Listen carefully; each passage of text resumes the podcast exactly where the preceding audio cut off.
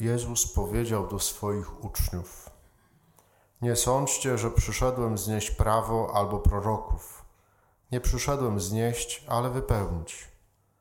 Zaprawdę bowiem powiadam wam, dopóki niebo i ziemia nie przeminą, ani jedna jota, ani jedna kreska nie zmieni się w prawie, aż się wszystko spełni.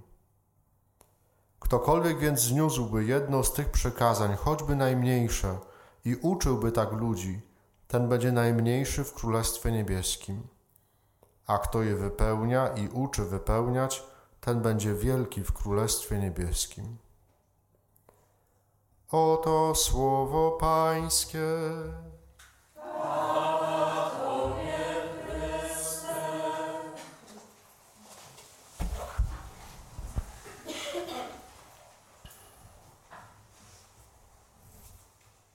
Jadąc tutaj do Was, udało mi się posłuchać jednej z konferencji księdza Krzysztofa Grzywocza, który opowiada o różnych, nie pamiętam jaki to jest tytuł, ale chyba choroby duchowości, jaki to jest tytuł? Nie uczucia niekochane. Takie to ostatnie, co wydali po jego śmierci, po jego zaginięciu już. Takie wykłady, które mówił na Uniwersytecie Opolskim. Patologia duchowości. O właśnie, patologia duchowości. Mi się przypomniało w kontekście tego dzisiejszego słowa. Dlaczego? Dlatego, że jednym z takich ślepych uliczek, w które często wchodzimy sami, a my księża często ludzi w to wprowadzamy, nie mówię, że tu w Opolu, gdzie indziej na pewno, w Opolu nie, gdzie indziej w Polsce, to jest tak, że zaczynamy mówić o wierze, mówić o chrześcijaństwie, zaczynając od moralności. Czyli mówimy, tego nie wolno, to można, tego nie można.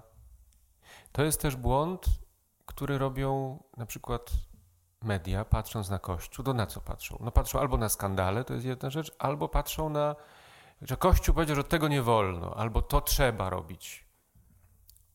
To jest rygorystyczne. Sami trochę do tego prowokujemy. I ksiądz Krzysztof Grzywocz opowiada o takiej sytuacji właśnie, gdzie człowiek wierzący za bardzo się przykleja do normy. Nie widzi Pana Boga, nie widzi osoby, tylko widzi normę.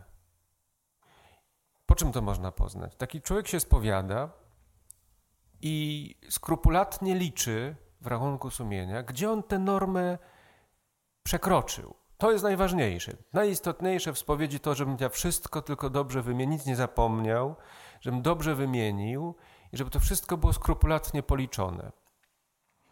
I mówi, no i spowiada się na przykład ktoś i proszę księdza, mięso w piątek jadłem. Więcej grzechów nie pamiętam.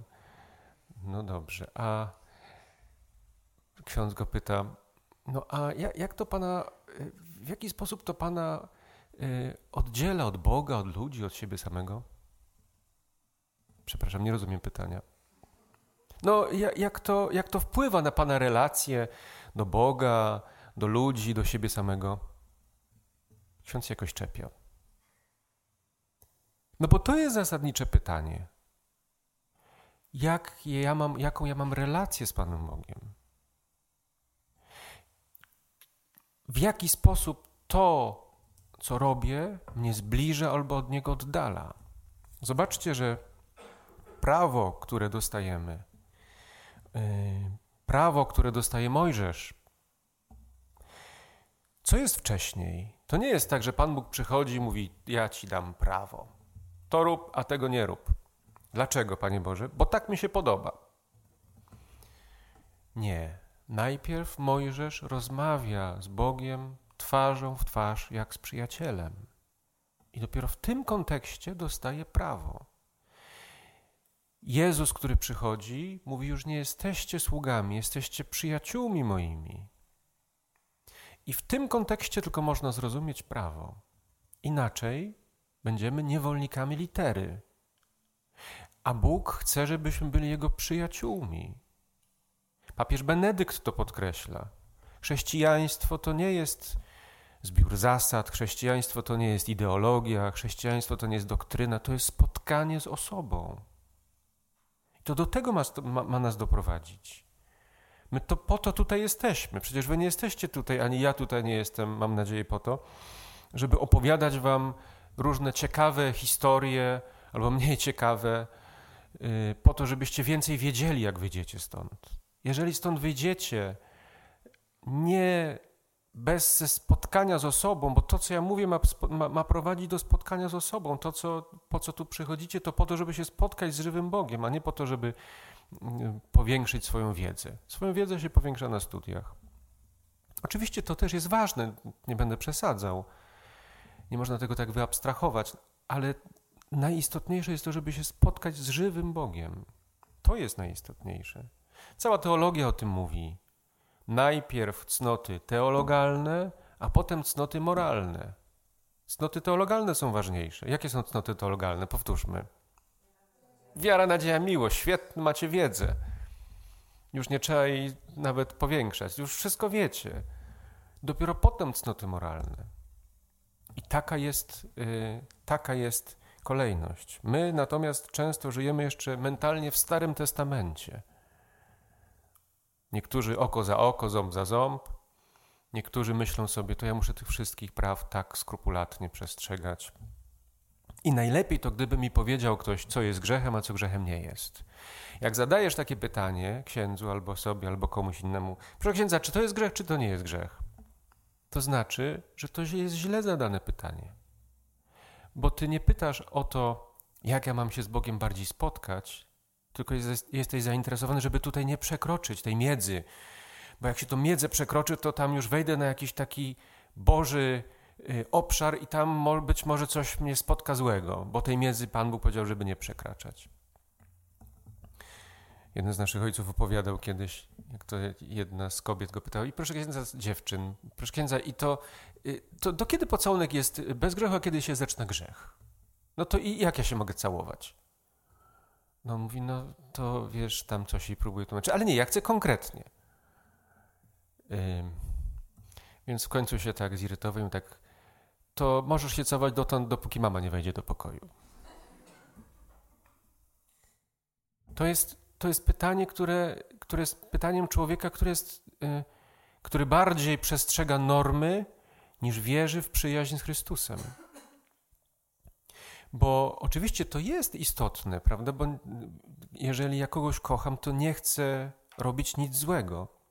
Ale to pytanie pochodzi z zupełnie innej motywacji. Ono pochodzi gdzieś ze środka. To jest jedna rzecz. I my potrzebujemy przemiany naszego myślenia. To też jest nawrócenie, że ja odwracam wzrok od tej normy i patrzę na ducha.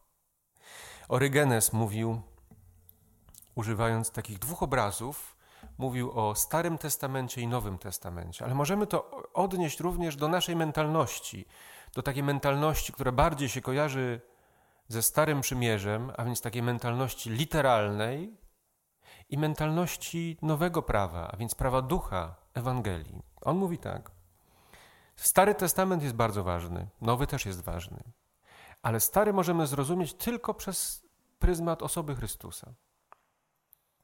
Tak jak literę prawa możemy zrozumieć tylko przez pryzmat osoby Chrystusa. Dzisiaj o tym mówi Pan Jezus. Nie przyszedłem znieść, ale wypełnić. Jak to się dokonuje? Orygenes mówi, używając dwóch obrazów ewangelicznych.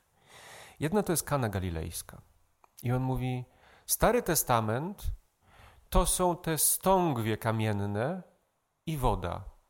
To jest Stary Testament. Ale musi przyjść Jezus, żeby tą wodę zamienić w wino ducha, którym my będziemy upojeni. Nowe wino ducha, które pije chrześcijanin. Stągwie kamienne i woda to jest prawo litery, norma, ale przychodzi Chrystus i to zamienia w wino, którym my się upajamy. Drugi obraz. Baranek paschalny. Przygotowujemy się do świąt paschalnych. Orygenes mówi, Stary Testament to jest baranek paschalny, surowy. Przychodzi Duch Święty potrzebujemy ognia Ducha Świętego, żeby tego baranka upiec, żeby go można spożyć upieczonego.